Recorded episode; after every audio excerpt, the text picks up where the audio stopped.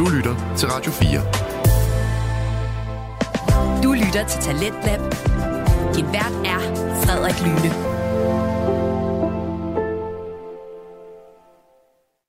Velkommen tilbage til time 2 af Talenter på Radio 4, programmet som præsenterer til det bedste og ikke mindst mest underholdende fritidspodcast. Vi hørte i øh, sidste time samtale-podcasten Den Stolte Far med værterne Magnus Hvid og Niklas Ritter, som blandt andet talte om suttetræer og, og hvorvidt Magnus' søn han er øh, for forkælet. Men nu skal vi til noget helt andet end fædre og børn. Vi skal nemlig til biler, for vi skal nemlig høre et afsnit fra Bilpodcasten med værterne Jakob Terkelsen og Andreas Schmidt. Og øh, Bilpodcasten, ja, det er en podcast, hvor de to værter, de dykker ned i elbilens verden, taler nyheder og til tider også kommer med øh, anmeldelser af diverse elbiler. Men i aftens afsnit, der skal de to værter tale om Toyotas to nye elbilskoncepter, som er blevet introduceret for nyligt. Og øh, jeg synes bare, at vi skal ja, springe ud i det og komme i gang med afsnittet, så her kommer Bilpodcasten. Velkommen til Bilpodcasten. Her bliver du klogere sammen med os. Mit navn er Jakob. Og mit navn er Andreas. Du kan følge os inde på YouTube, Facebook eller Instagram, og det er helt gratis. Hej alle sammen. I dag på Bilpodcasten, der kommer vi til at skal snakke om Toyotas nye design. Og vi tænkte, det ville være rigtig fint at bruge det som en opvarmning til vores anmeldelse af BZ4X, som vi snart skal til at lave. Ja, og vi er allerede fuld i gang med BZ4X'eren, men øhm, nu skal vi altså lige have snakket om deres nye konceptbiler. Så det kan vi ind og gøre nu. Så er vi så kommet indenfor her i vores studie hjemme med mig i Vejle. Og øh, vi sidder og skal til at tale om den her episode, som vi bruger lidt som opvarmning i forhold til den bil, vi skal anmelde. Toyota de har jo udsendt en presmeddelelse her sidste oktober, som handler om to nye konceptbiler, at de er kommet ud med. Og det har de vist frem på øh, Japan Mobility Show. Det er nogle af de billeder, vi har på skærmen her midt imellem os, så hvis I kigger med på YouTube, så kan I se billederne samtidig med, at vi også kigger på dem. Men øh, Andreas, grunden til, at vi skal til at snakke om uh, Toyota og deres nye biler, det er jo fordi, at vi skal anmelde den her BZ4X. Og du har kørt mest i den indtil nu. Skal du lige løfte sløret lidt for, hvad du tænker indtil nu, og så må vi se, om det ændrer sig, når vi anmelder? Jamen, øh, først og fremmest så BZ4X. Nu, nu er jeg ved at lære at sige det. det. Det er bare det første, ikke? Ej, nu havde jeg altså lige lovet her i sidste eller forrige episode, at vi ikke bliver sådan nogle anmeldere, der kun går op i de der navne, fordi at det er tal og bogstaver, og så brokker vi os over det. så det bliver vi nødt til at lade være med. ja.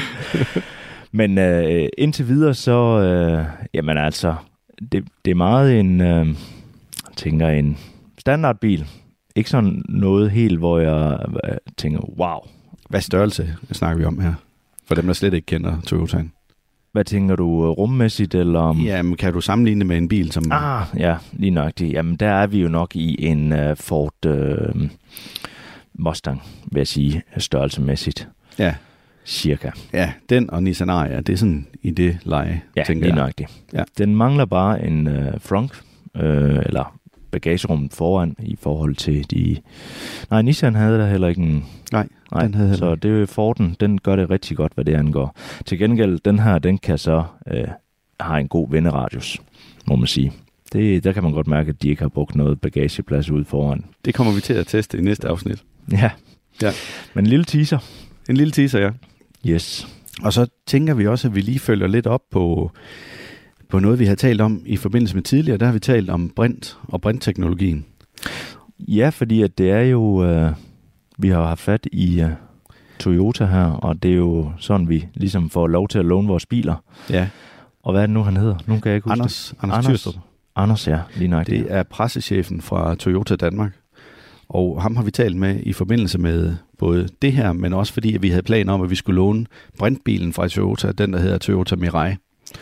Men øh, det så vi ikke rigtig nogen grund til, da de lukkede alle brintstationerne. Det er ikke Toyota, der har lukket dem, men dem, som jeg tror det var Powerfuel, hed, der havde brintstationerne, ja. de har lukket alle sammen i Danmark. Og det har vi jo snakket om, så man kan jo lige hoppe tilbage og, og høre det afsnit, hvis man ikke ved det. Men, øhm, ja, det eneste, man skal være opmærksom på, det er, i det afsnit, der kommer vi til at have lidt for meget fokus på, at øh, brintmotoren, den øh, øh, var en, en motor i stedet for en brændselscelle. Ja. Og øh, det er jo ikke det, der er tilfældet, så der er ikke så meget vedligehold på den. Altså man kan lige så godt, det er jo egentlig en brændselscelle, der genererer strøm til en elmotor. Så. Ja, så om du har en uh, brintmotor eller du har en elmotor, det er ja. næsten det samme. Det er næsten det samme. Men øh, det fede ved det her, det er, at Anders han lige øh, fortalte os, at Toyota de sådan generelt mener i forhold til lukning af brændstationerne, at det var et tilbageskridt for klimaet. Og for at eliminere CO2 overalt i vejtransporten, udelukkende ved brug af batterier, så kommer man altså ikke rigtig i mål. Men når det er sagt, så har EU besluttet, at alle medlemslande skal sikre brintinfrastrukturen til vejtransport med en maksimal afstand på 200 km imellem hver brinttanksstation og med tankstationer i hver trafikknudepunkt.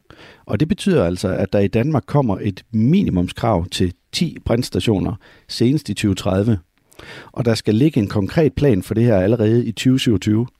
Så spørgsmålet det er så bare, jamen det er jo ikke et spørgsmål om, om brinten den kommer, men det er simpelthen et spørgsmål om, hvornår den kommer. Og nu har jeg lige en tusind ja. Jamen det, øh, ja igen, men altså de kan jo ændre det her, hvis de ser en eller anden vanvittig udvikling i elbilerne. Men, øhm, men synes at det er ret interessant, fordi det var en, vi lige havde misset. Den her, som vi ikke havde fået med. Det var i hvert fald noget, at jeg ikke var klar over. Jeg vidste ikke, at der, at der lå en plan fra EU om, at det skulle udrulles her til 2030. Nej. Og øh, jeg synes, det er ret interessant, fordi at øh, hvem skal så stå for det her, hvis der er et øh, økonomisk tab i det? Og hvem skal stå for den regning så? Det, ja. ja, du tænker, om det måske bliver øh, nogle statsdrevne tankstationer til at starte med, eller hvad? Ja, fordi at øh, de er jo lukket, for, fordi at det ikke hang sammen for den. Ja. Så øh, hvem står så for økonomien i det her? Ja, ja, ja, det er jo det. Jamen, det bliver spændende, det må vi jo følge. Men øh, lad os komme til at snakke lidt om de her nyheder fra Toyota, konceptbilerne. Ja. Så nu vender vi os lige og kigger lidt mod skærmen her. og øh, det er jo så vores billede, at vi har taget med her fra selve messen, altså Japan Mobility Show, hvor at de ligesom står her øh, side om side. Og, øh, ja, det føles ene... næsten som om at være der. Nej, det gør det dog ikke. Nej. Men den ene bil er jo en sportsvogn, og den anden bil er en SUV. Så der er meget forskel på dem. Og øh, det her FT-3, som begge biler hedder, eller FT og så den ene den hedder så 3E, e, og den anden den hedder SE hvor at øh, 3E e, det står for Third Generation Electric, og SE det står for Sports Electric, og de to første bogstaver det står for Future Toyota. Så det er altså deres fremtidsbiler, det er deres konceptbiler, at, øh, at de har taget med på markedet der. Og jeg har spurgt selvfølgelig Anders Tyrstrup om, jamen, hvornår kan vi forvente at se dem her på, på det danske marked, og det kunne han altså ikke øh, løfte slør for. Det, det har de ikke øh, nogen det, planer for. Nej, det kan være, at han ikke engang ved det selv. Altså det, det tror jeg ikke, og desuden så er det jo konceptbiler, så der kommer jo til at ske mange ændringer med dem. Men jeg synes stadigvæk, det er interessant at se på de der designlinjer, som man kan se der. Og det kommer vi til at dykke ned i, når vi lige kigger på de enkelte biler hver for sig. Men øh, noget helt andet, det var, jeg spurgte jo selvfølgelig også om, jamen, hvad kan vi forvente af elektriske biler fra Toyota i fremtiden? Og der nævnte han, at frem mod 2026, der vil der komme seks nye modeller. Altså der vil blive lanceret seks nye modeller. Så det bliver jo spændende også at se, hvad det ender med, og hvor meget de kommer til at ligne de her konceptbiler. Og det øh, synes jeg egentlig er et realistisk tal, altså hvor at man nogle gange har hørt øh, auto, øh, det er nogle år siden, hvor man hørte det her, jamen vi kommer til at lancere minimum 30 biler hen mod øh, 2026 eller sådan et eller andet. Det, det synes jeg virker urealistisk, hvor det her seks biler, jamen Fint. Altså. Ja, men seks biler frem mod 2026. Altså, ja, det er også mange. Det er mange, og vi ja. kan jo se, hvor langsomt det egentlig går i forbindelse med, øh, med Volkswagen. Der, der er lidt træge med deres ID2, som der egentlig har været snak om ret længe, og det er jo den bil, at langt de fleste danskere, de venter på, fordi de mangler de her biler i en billigere prisklasse i forhold til elbiler. Og det er jo en Polo Golf størrelse. Den ser virkelig, virkelig spændende ud.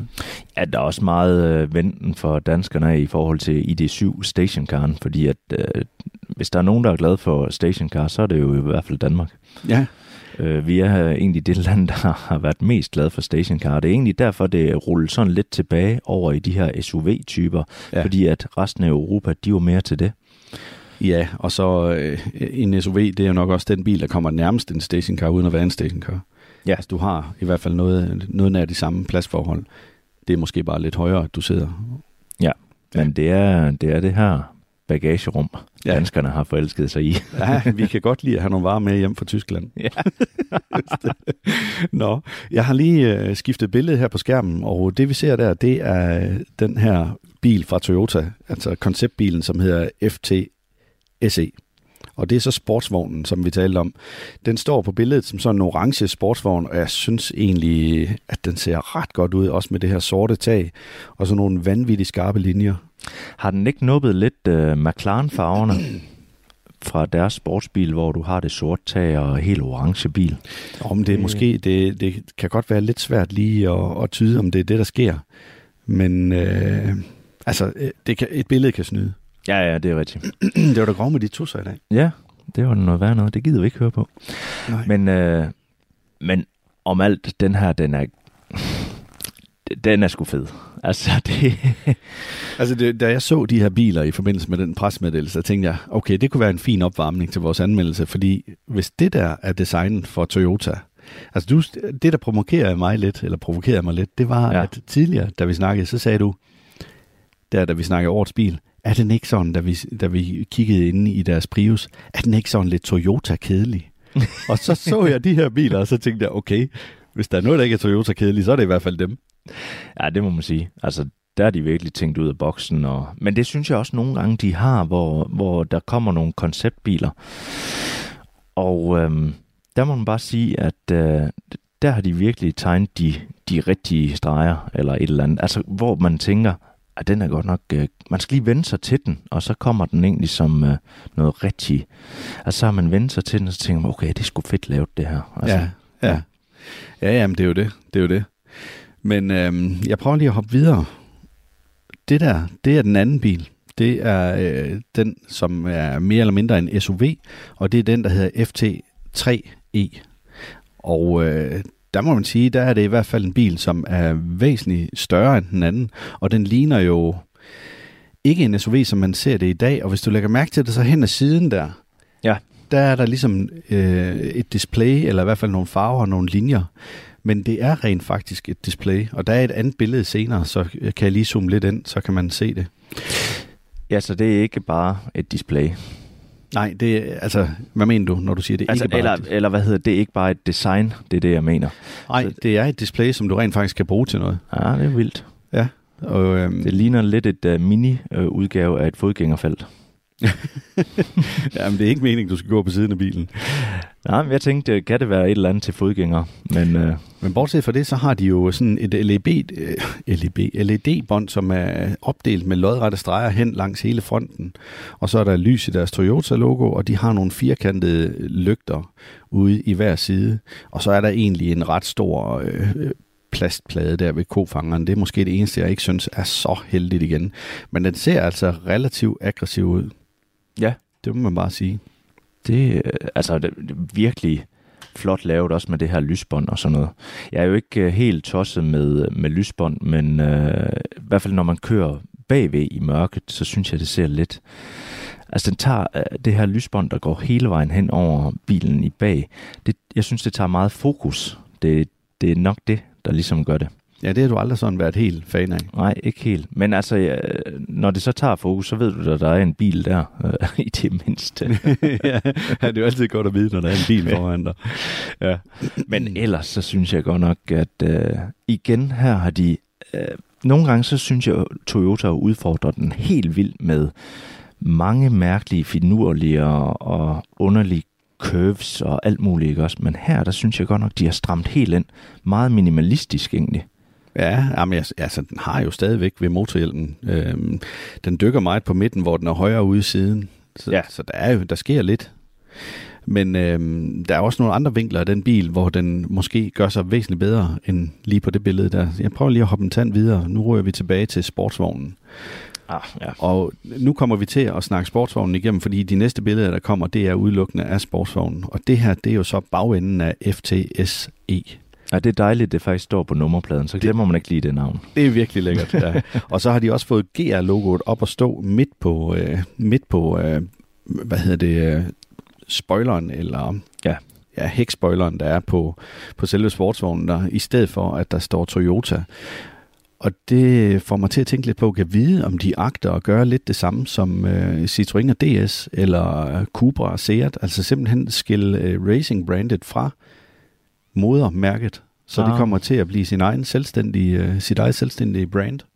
Det kunne da sagtens være. Altså det, du siger med spoileren her, ikke også, det er egentlig lidt sjovt, fordi det er lavet i en enhed, så lige her, der er det en del af bilen. Ja. Øhm, en fast enhed. Det ser ikke ud til, at den kan køre op og ned, ligesom man nej. har haft i mange år for flere forskellige bilmærker. Mm, det er nok det. Ja. Men øhm, det, det, det kan næsten ligne en, øh, en lille skjorte. Altså, hvor du har op her, og så, har du, så vil man have hovedet her. Altså på videoen, så vil man kunne se det, men det, det er simpelthen fordi taget og det her glas, det er helt sort, og så, så, så har den lige de her takker, takker op i, i den orange maling. Nu er jeg måske ude på et vildt spor. Andreas, har du fået nogle piller, som jeg ikke kender til her til morgen, eller hvad sker der? Ej, jeg kan godt følge dig en lille smule. Ja, men men øh, uanset hvad, så det er en vanvittig smuk bil bagfra. Ja, det er vi helt enige det, om. Det altså ser, virkelig flot. Det ser spændende ud.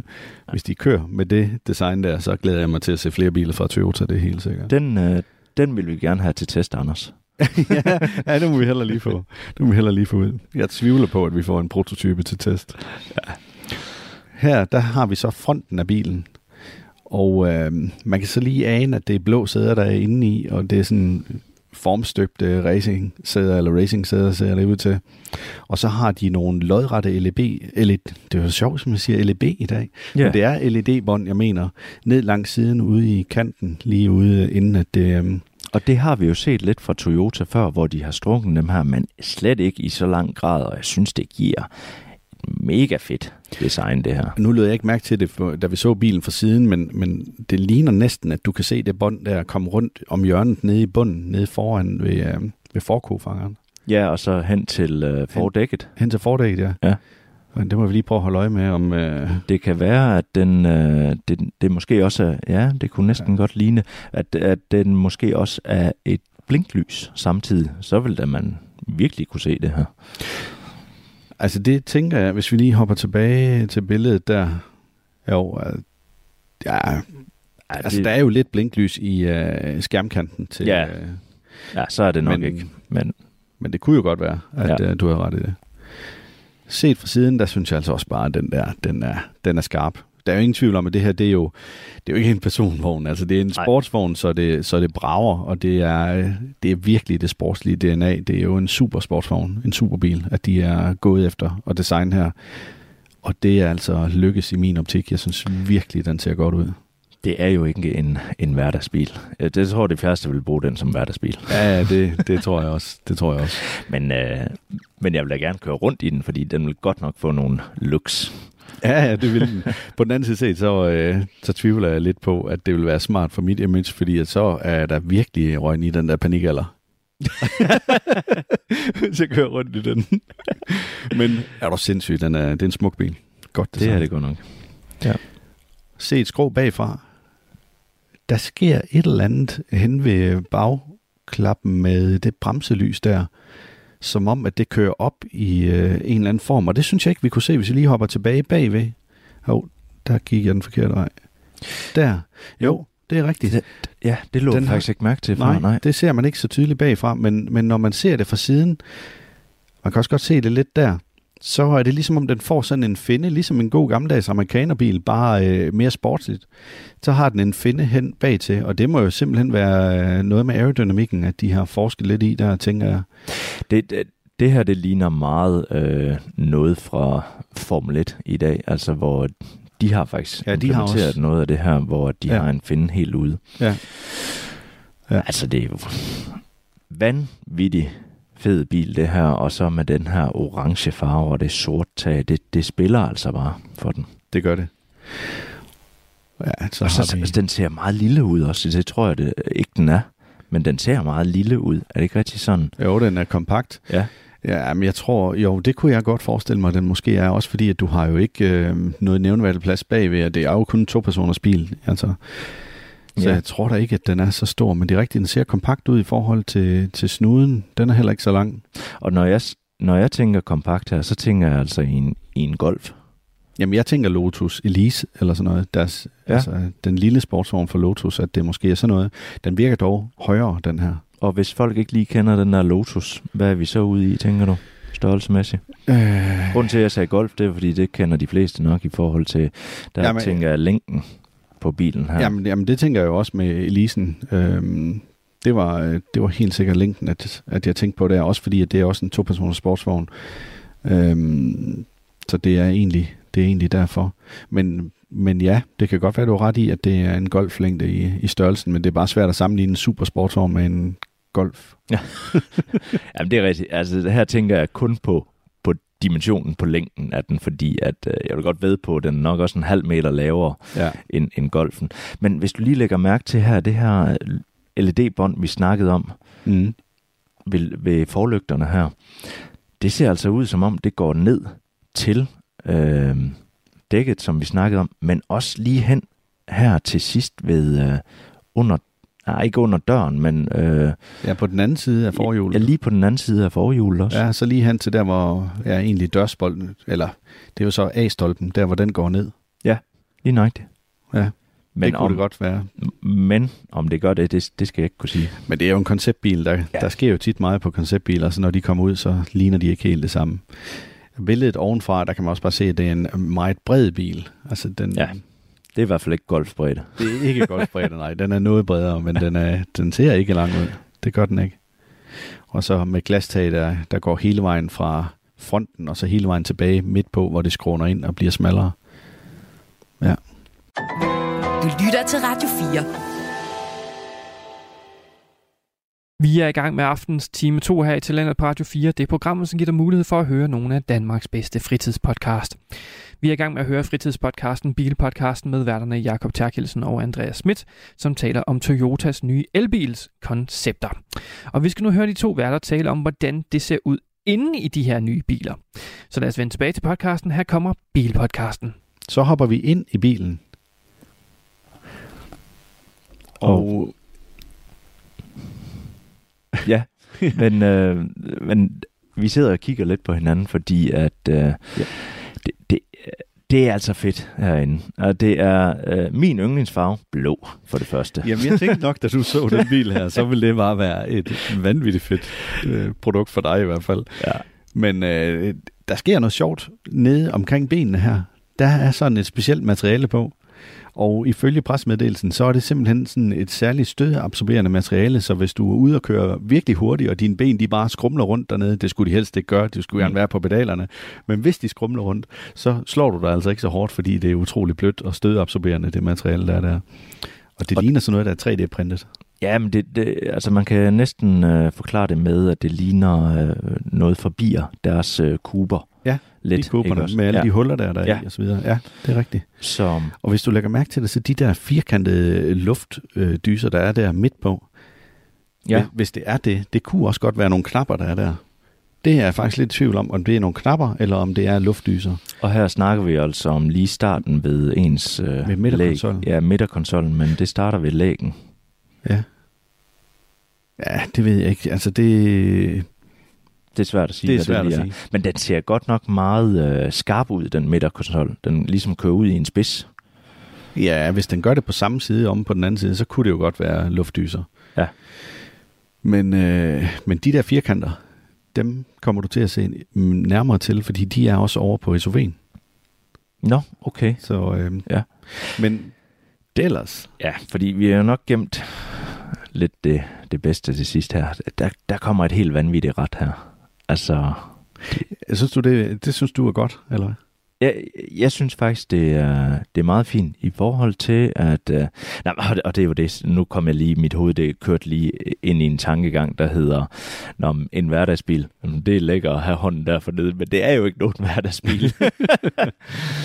Så øh, jeg tror... Øh, jamen, jeg tror, det er godt at styre med. Altså, det er jo da sådan, øh, et Formel 1-ret også er. Ja. Men når man kigger på den her kabine, så ser det ud til at være nogle virkelig lækre materialer. Der er lidt af det orange, der går igen, designet indvendigt, og så ellers så er det sådan et gråt, gråt øh, materet, hullet stof, der er rundt på instrumentbordet, og måske noget Alcantara, øh, der også svøber sig ned over instrumentbordet, inden det går ned og bliver til det her blå stødeabsorberende materiale. Men så på hver side af rettet, der er der to små skærme, og det ser ud til, at man kan lave forskellige indstillingsmuligheder på de skærme der, fordi vi har også et andet billede senere, hvor der er noget andet. Fordi lige nu, derovre i venstre side, der har du en gearvælger, ser det ud til.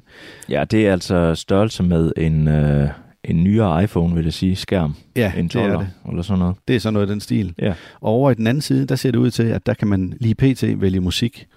Og så har du selve instrumentbordet, der er op foran, og den har de trukket frem lidt på den samme måde, som der er i BZ4X'eren, hvor de trækker skærmen rigtig langt frem imod øh, vinduespartiet, eller forruden.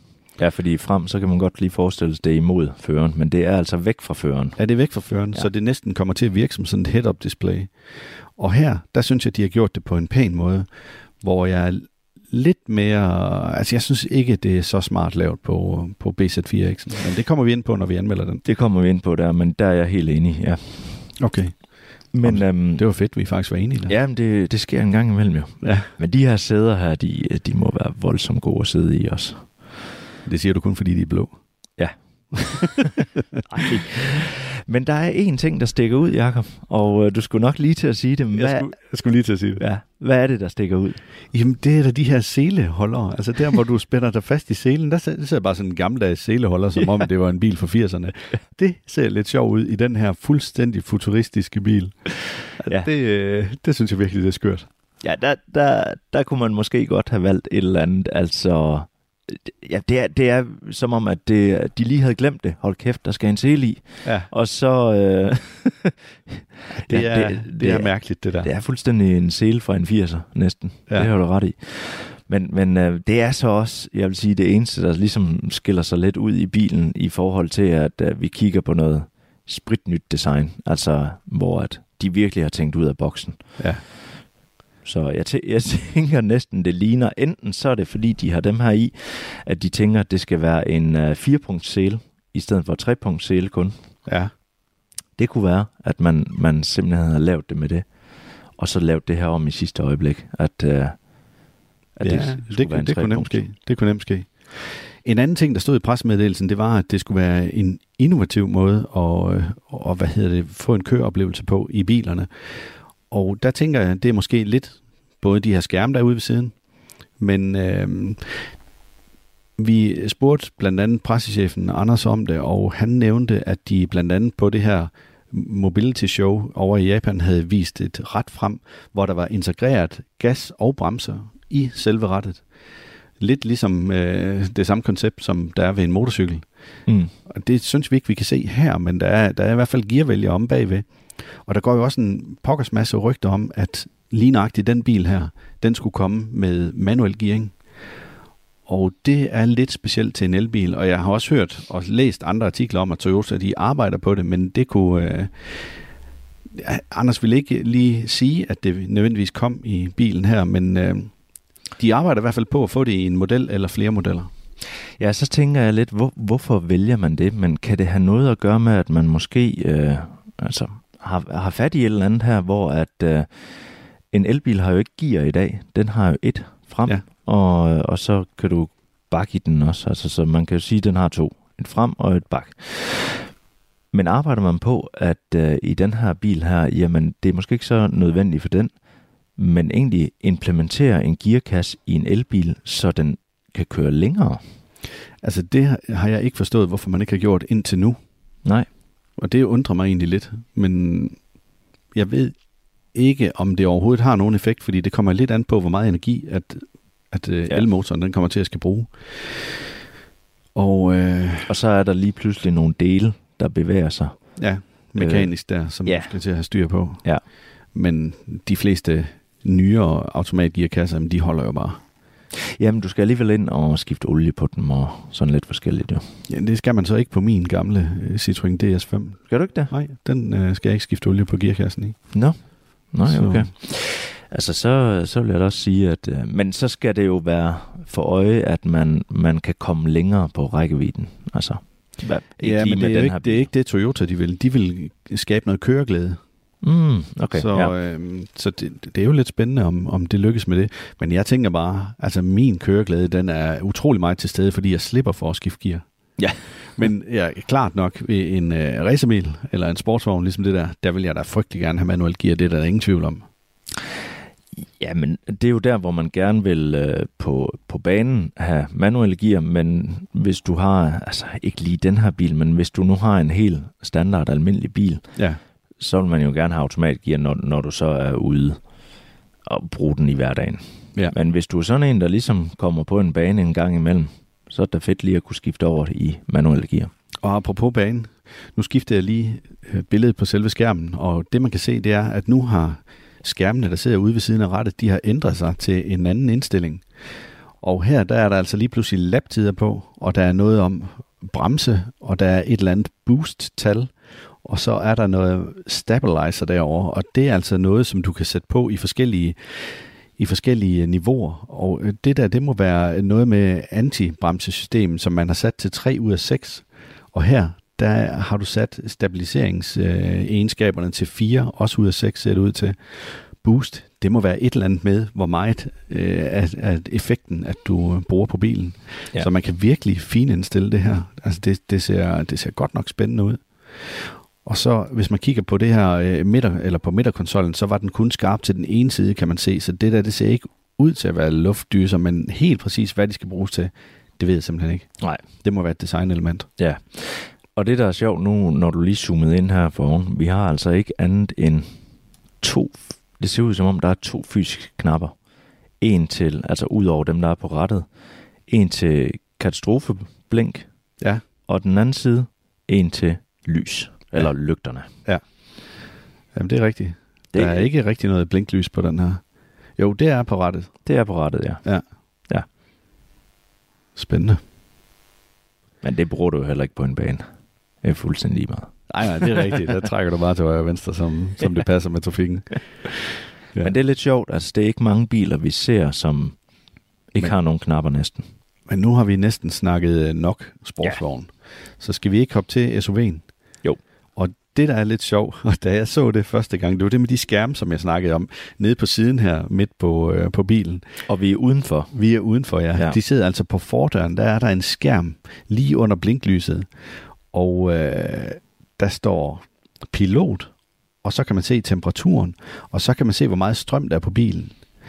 Og jeg tænker, hvis det er sådan, at den her skærm, den sådan lyser op og er tændt, når du ikke er i nærheden med nøglen, men det er jo fedt nok, fordi så kan tyven da i hvert fald se, at han kan da i hvert fald køre relativt langt i den bil her, for der, der er 98% strøm på. men jeg tror, at nøglen skal være i nærheden, og så får du den melding der, når du, inden du stiger ind i bilen. Men, men kan vide, om det er uden dørs temperatur eller batteritemperaturen. Det ved man så ikke. Nej, det, Det er Det i hvert fald i øh, Fahrenheit, fordi at det er 76. er det Fahrenheit, Ah. det der. Ja. ja. Nej, det kan vi ikke lige se ud for det her. Men læg mærke til den der firkant, som jeg snakkede om, der er oppe på dørsiden. Det kunne godt være lidt ligesom ved Tesla, hvor du lægger en nøglebrik på, og så åbner den. Ja. Øhm, Og den, den har du faktisk også om bag i en, lige en lidt mindre udgave. Men om det er en fysisk knap for at åbne, fordi jeg kan ikke se noget øh, dørhåndtag om bag på bagdøren. nej, det er rigtigt. Det kan godt være, du... Øh, det, kan være, det kan også være fingertouch. Et område med fingertouch. Mm. Men nu sidder vi og gætter. Det ved vi faktisk Nej. ikke noget som helst om. Så øhm, Vi er gode til prøve. at gætte. vi er gode til at gætte. Her er så et billede, hvor den er taget, hvor den er ude at køre. Og, øh, og der kan man se den sådan lidt skrå bagfra, eller lidt mere bagfra, hvor man kan se det her LED-bånd, der går rundt hele vejen rundt på bagklammen, som du normalt ikke er så vild med. Mm. Men her opdelt med de her lodrette LED-striber. Og så kan man se, at den her store hækspoiler, der er oppe bag ved bagruden, at den ligesom er todelt, ligesom man kender det fra en øh, MG4. Og det der, det, der er lidt sjovt med det her LED-bånd, det fortsætter faktisk, øh, jeg vil skyde på 50 cm hen af, af siden af bilen. Ja. Det er, det er typisk. Ja, det ser man ikke så tit. Nej. Og man kan stadigvæk se, at der er strøm på bilen, også selvom den kører. Der er grønt lys lige i skærmen der, men ellers så er der ikke rigtig noget i det udvendige display. Det er jo sådan set fint nok. kører. Det er jo fint nok, man kan se, der er strøm på. Så, så øh, det er jo det her med at lige overhale den her bil og se, skal han snart hen til laderen, og så komme før ham. så hvis den begynder at være gul eller rød, ja. så ved du, okay, ham der, han skal ind og lade. Han skal ind og lade. Jeg, jeg skal foran. Ja, jeg skal for. Din egoist, Andreas. ja. Men, øh, men, det, øh, men før på det andet billede, der havde du jo de her skrå hvide streger, lidt ligesom øh, et mini-fodgængerfelt, vil jeg kalde det. Ja. Og de er der altså ikke lige nu, når, han, når personen kører. Nej, de er der, når den holder stille. Øhm, jeg ved ikke, om det også har noget at gøre med... Altså, det kunne jo også være procent, hvor meget strøm der er på derhen af. Oh, ja. Så viser den bare lidt det samme. Ja. Så om det giver mening, det ved jeg ikke rigtig lige. Nej. Men, øhm, Men ellers er det bare et designelement jo. Men det, det, det viser da i hvert fald, at det er en skærm jo. Ja, ja, det gør det. Og så var det det med de der firkantede symboler, og det designelement, der var i sportsvognen, det har vi altså også som et LED, en, eller en omkransning af LED-lygten, eller selve fjernlyset og nærlyset, som er foran på bilen, integreret nede i den forreste del af kofangeren ude i hver side. Mm. Og øh, det, ser, det ser altså også ret sprødt ud, synes jeg. Virkelig. Og så, så, er der, så står der Toyota Safety Sense, så der er jo også et eller andet øh, indbygget i forhold til at registrere trafikken og sådan noget dernede. Ja, altså så er spørgsmålet, om det overhovedet er lygter. Ja. Fordi at kan lygterne være i det LED-bånd kun? Så det egentlig er noget... Hvad ja, kunne det, det være? Lighter? Ah. Nej, det tror jeg ikke. Jeg tror simpelthen ikke, at, øh, at lygterne de kan være i LED-båndet. LED-båndet. Nej. Nej. Nej. Det har jeg ikke set endnu i hvert fald, at det kan lyse så kraftigt, så, så det er en mulighed. Men det, men det kan man jo. Men jeg har bare ja. ikke set det. Jeg har ikke set nogen biler gøre det. Jeg tror simpelthen, det er fordi, det er for svært at styre det der med, hvor meget den må lyse over til den ene side og den anden side. Mm. Øhm, men igen, vi sidder og gætter lidt her. Ja. ja. Men sjovt nok med, med designlinjerne, der er. Altså, jeg synes godt, man kan se noget af det lidt kantede fra Toyota, som de også kører på BZ4X'en. Ja, og hvad var det lige, vi hørte fra en, der... Nå. Jeg skulle hente bilen ude, ude ved dig. Ja. Og så står der en, uh, en anden en og kigger på bilen, og så er det første, han egentlig siger, den her kant her, det er jo ikke til at gøre rent. Ja, han brokkede sig lidt over, at det var svært at gøre rent inden i alle de der kanter og krummelurer og så videre, der kommer ja. til at se skidt. Og det har han jo nok ret i, det, det vil der være. Men altså, vil du have en, en kedelig bil, som bare er lige og plan over det hele, eller vil du have noget, hvor du får noget design med? Det er jo så spørgsmålet, og en beslutning, man må tage. Men jeg synes, det er sjovt, ja. At det, det var ikke noget, jeg lige havde tænkt over. Ja. Nu kommer vi op på et billede, hvor man ser bilen sådan lidt skrå ovenfra. Og der vil jeg sige, hvis man, hvis man fik lov til at se den her bil sådan skrå ovenfra og tilbage hele tiden, hold kæft, så synes jeg, det er en fed bil. Jeg synes, det er mega fedt, det der. Jamen, helt, helt vildt. Altså, men, men den her, den, hvis du fjerner, hvem der har lavet den her, så kunne den godt ligne noget fra BMW. Synes du? Ja, det synes jeg med de her op herfra. Altså, Jamen, det er rigtigt. Du har lige, det kunne godt ligne nogle BMW-griller der, ja. Ja, og øh, her snakker vi altså om... Øh, Mo- motorhjelmen. Motorhjelmen, ja. ja. Hvor at øh, der er hul i motorhjelmen, sådan at der er nogle, noget luft. Øh, det må være noget aerodynamik også i, i bilen. Ja, som suser igennem der på en eller anden måde, ja. Men altså, det, det, det kommer også til at tænke på noget Batmobil her.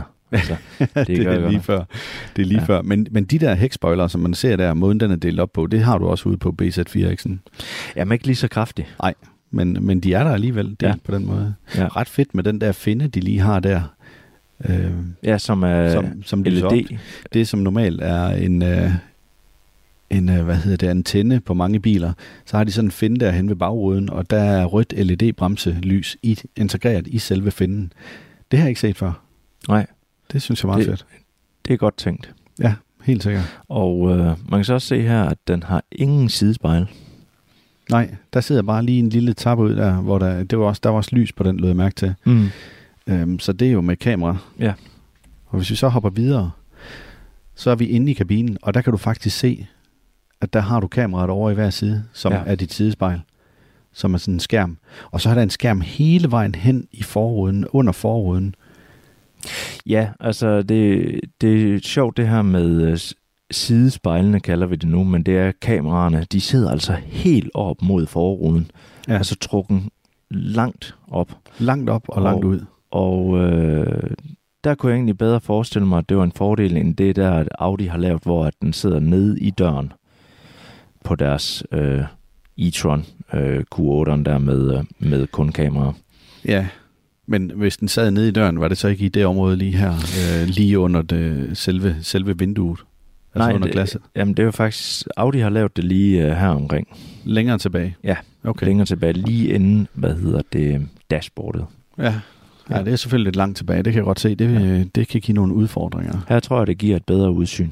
Men hvis du lægger mærke til det her, så i den her SUV, som er den almindelige familiebil, der har du altså skærmene hele vejen hen foran, Du har instrumentbord foran dig, som også er en skærm, og du har de to skærme ude på hver side af rettet, så det går ligesom igen her. Og så er der noget, der ligner en infotainment-skærm til højre, for, altså cirka der, hvor midterkonsollen er i de fleste andre biler. Ja, der, der er nok skærm til at kunne se Matador. Ja, det, ja, det er der.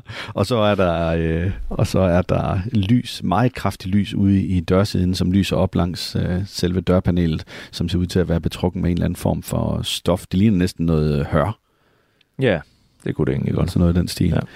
Jeg skal lige se, om jeg har flere billeder indenfra. Der er en der, men der, der, jeg ved ikke lige, om det er så godt et billede, men der er det lidt tydeligere at se de her to skærme, der er på hver side af rettet. Men det her, det er en 3D-visualisering. Det er ikke en bil, der er bygget.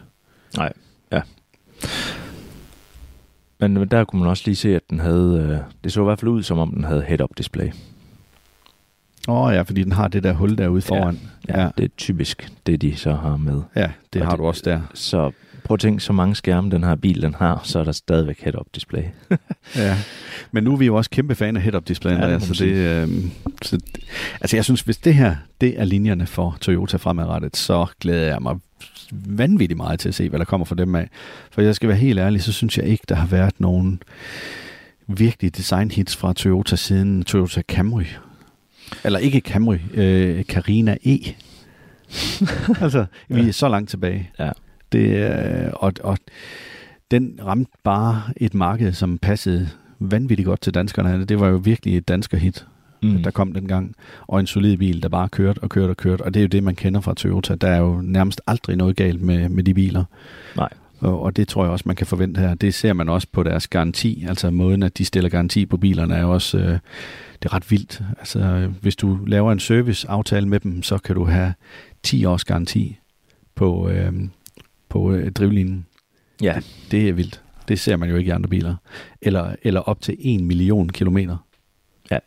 Så, så tror man på sit produkt. ja, det må man virkelig gøre. Altså, det er også, øh, det, er også det her med, at det, det er jo gennemtestet også. Altså, de har jo haft de her hybridbiler længe. Ja, nu siger jeg jo lige gennemtestet, men de havde jo så et uheld med nogle Ja. ja. dæk, der faldt af. Eller hjul, der faldt af. Ja, det sker jo. Det sker jo. ej, ej, det var bare lige, det var lige for at joke lidt med det, men øh, altså, de, de er jo i hvert fald, øh, ja, de kom uheldigt fra start med den der BZ4X, men, øh, men jeg vil sige, de kom efter det. Ja. Og, og hvis der er en producent, som jeg har stor tiltro til, så er det Toyota, altså fordi de har bare altid opført sig ordentligt. ja, og øh, garantierne har altid været med den. Altså, det... Øh, Ja, men de bliver nok overhalet øh, i en lang periode af Kia og Hyundai. Ja. Men, øh, men ja, ellers så, så var de jo bedre end de tyske på Men- garantierne. ja, garanti, ja. Men der skulle jeg måske også lige omformulere holdbarheden af den. De har jo altid ligget i top. Ja. Så, Det, og så, øh, og så kundetilfredshed. mm, Der har de jo også bare virkelig shined. Ja. Og så øh, deres kunder er jo også tit kunder, som kommer tilbage til Toyota og vælger en Toyota igen og igen og igen. mm, og øh, det var også den oplevelse, jeg fik, da jeg gik rundt op ved, øh, hvad hedder det, Toyota-forhandleren, det var nede i Kolding, Bil og Co., hvor, øh, jamen, hvor han fortalte, at det var typisk øh, genganger, altså deres kunder. Og så havde de selvfølgelig også nye, men de havde rigtig mange, som købte en Toyota igen, fordi at det har de været vant til at køre i, og det kan de bare godt lide. Men de er ramt lige nu af, at de kun har en elbil at tilbyde, og det håber de selvfølgelig snart på ændrer sig. ja, det kan jeg godt forstå. Altså, det er, det er svære tider for dem, der ikke rigtig har elbiler lige pt, tror jeg. Ja. ja. I Men- Danmark, vel at mærke. Men nu har vi haft en opvarmning til BZ4X, som jo også har noget design, der går lidt igen for de her konceptbiler. Så jeg håber, at I har fået lidt ud af at høre lidt om, hvad det er, at Toyota de råder med. Om ikke andet, så var det her i hvert fald vores måde at opvarme til vores næste afsnit, som kommer til at blive anmeldelsen af Toyota BZ4X. Ja. Super hyggelig, Andreas, som altid. Som altid. Vi håber, at du er blevet klogere sammen med os. Det var de korte nyheder for denne gang. Fortæl dine venner og bekendte om Bilpodcasten. Kør forsigtigt derude. Du lytter til Radio 4. Vi er stadig i gang med aftens time 2 her i Talentet på Radio 4. Det er jo programmet, som giver dig mulighed for at høre nogle af Danmarks bedste fritidspodcasts. Vi har lige hørt afslutningen på et afsnit fra Bilpodcasten med værterne Jakob Terkelsen og Andreas Schmidt, som talte om Toyotas nye elbilskoncepter. Øh, og som jeg forstår det, så er elbilskoncepter jo ikke sådan reelle biler, som bliver udgivet. Altså det er sådan en konceptbil, øh, men det skal jeg ikke gøre mig klog på. Men sådan, men ja, der er et eller andet den dur, tror jeg, så man behøver måske ikke blive for begejstret for de nye elbiler. Jeg tror bare, jeg skal stoppe med at snakke nu, før det bliver, bliver helt galt. Men vi iler i hvert fald videre, da vi nu skal til et tredje og sidste fritidspodcast afsnit i aften, og det er fra Frygtelig Fascinerende med vært Maria Kudal. Og Frygtelig Fascinerende, det er en podcast, hvor Maria hun dykker ned i begivenheder, fænomener og emner, og så åbenbart ja, personer, som er frygtelige, men ikke mindst også fascinerende. Og i aften, der skal det nemlig handle om en meget unik og ekscentrisk person, nemlig kunstneren Marina Abramovic, og ikke mindst også en af hendes meget særlige kunstperformances. Jeg synes bare, vi skal springe ud af det og komme i gang. Her kommer Frygteligt Fascinerende. Du lytter til Frygteligt Fascinerende. Du står i et middelstort, lavloftet, tomt lokale på et museum i Napoli. I museets ene ende står et bord med alle mulige blandede ting på. En fjer, en kruk med honning, blødt stof, en pisk, en kniv, en pistol og en patron. I rummets anden ende står en lille mørkhåret kvinde i enkelt tøj og kigger tomt ud i luften. Mens folk lige så stille siver ind i rummet udefra, falder dit blik på det lille skilt ved siden af kvinden. Beskrivelsen af det, der foregår. Instructions. There are 72 objects on the table that one can use on me as desired. Performance. I am the object. During this period, I take full responsibility for whatever happens. Velkommen til det her afsnit af Frygteligt Fascinerende, hvor vi dykker ned i Marina Abramovic og kunstværket Rhythm Zero. Frygtelig Fascinerende er en podcast om alt det frygtelige, som alligevel fascinerer os. Her i Kort Fortalt giver en kort intro til noget frygteligt fascinerende fra nær eller fjern historie. Velkommen til.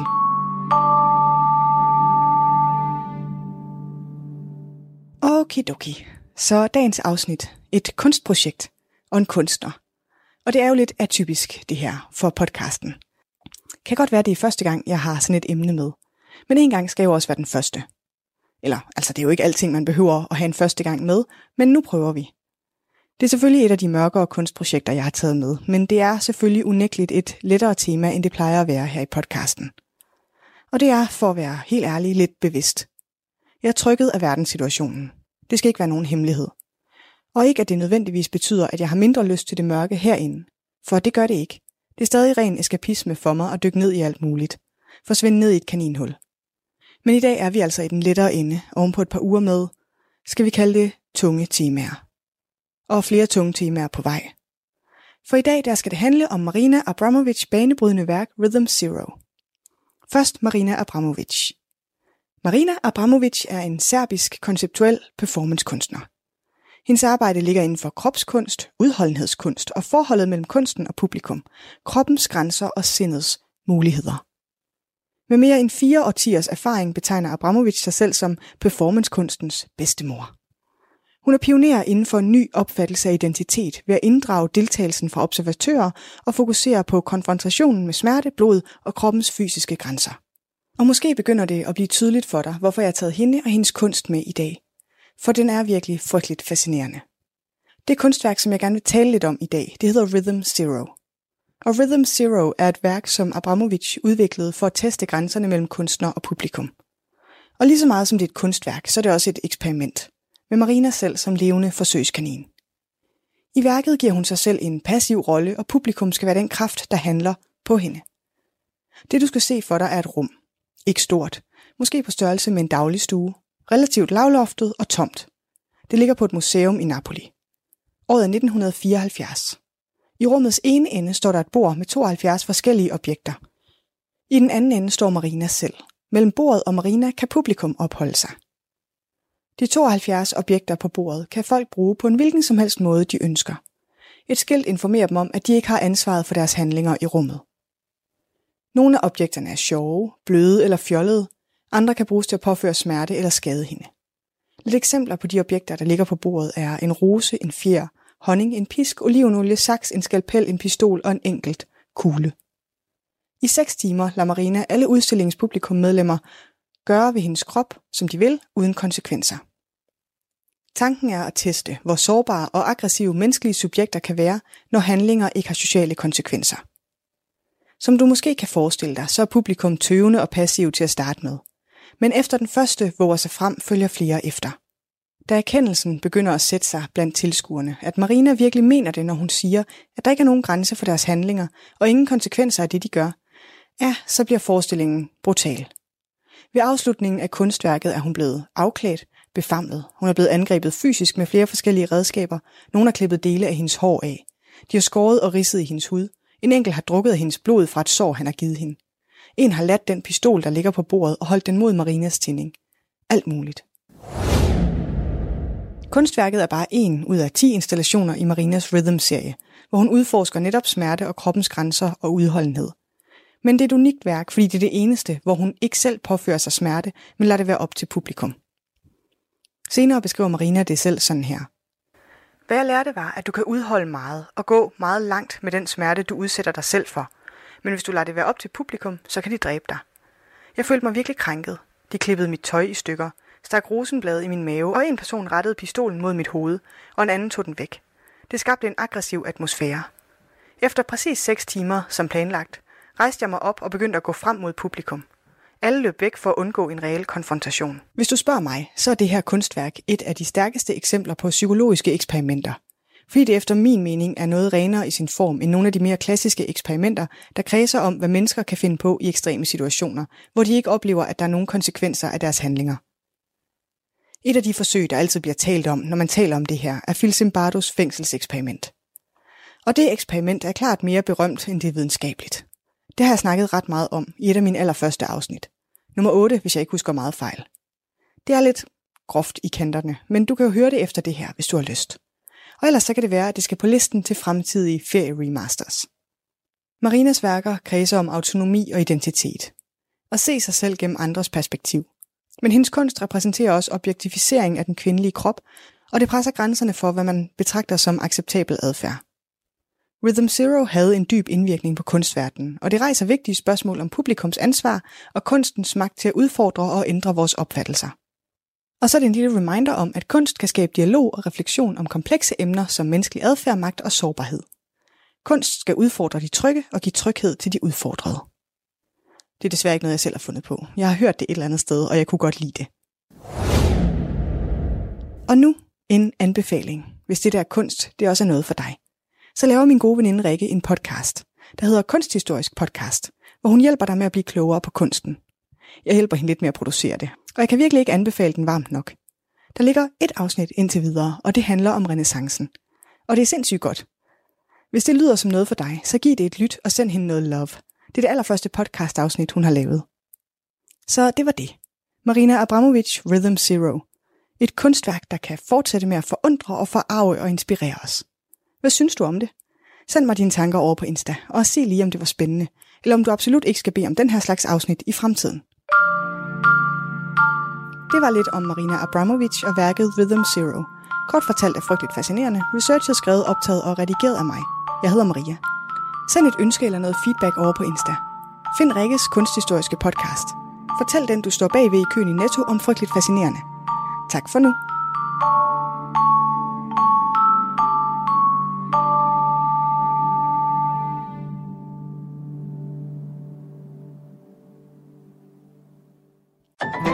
Du lytter til Radio 4.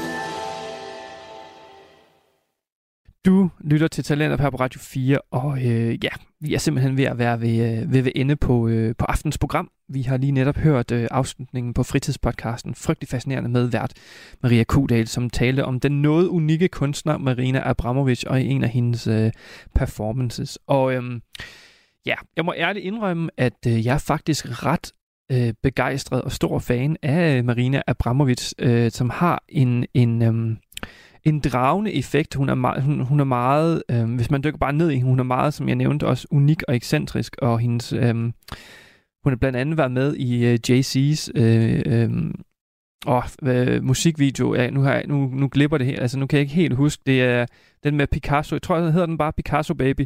Øh, vild, øh, vild interessant, øh, der, der er hun med, og hun, og hun har bare, af alle de, dem, der er med i den, for der er rigtig mange med i den video, af alle dem, der er med, så er det bare som om, der er et eller andet over hende, som er, der er noget magnetisk over hende, men man, man får øjeblikkeligt lyst til sådan at, at beskæftige sig med hende på en eller anden måde. Det er, det er meget, og det er, og det er jo meget godt for hende som kunstner, at man, er, man kan blive så draget af hende. I hvert fald mig. Jeg synes virkelig, der er et eller andet virkelig, virkelig um, interessant over hende. Så det var spændende lige at høre lidt mere om hende. Udover frygtelig fascinerende, så hørte vi også et afsnit fra Den Stolte Far med Magnus Hvid og Niklas Ritter, og vi hørte også et afsnit fra Bilpodcasten med Jakob Terkelsen og Andreas Schmidt. Du kan finde flere afsnit fra alle tre fritidspodcasts ind på din foretrukne podcasttjeneste, og alle Radio 4's programmer, ja, dem kan du finde ind på vores hjemmeside og i vores app. Nu er det tid til nattevagten her på kanalen. Mit navn det er Frederik Lyne. Tak for den gang. Vi høres ved. Du har lyttet til en podcast fra Radio 4. Find flere episoder i vores app, eller der, hvor du lytter til podcast.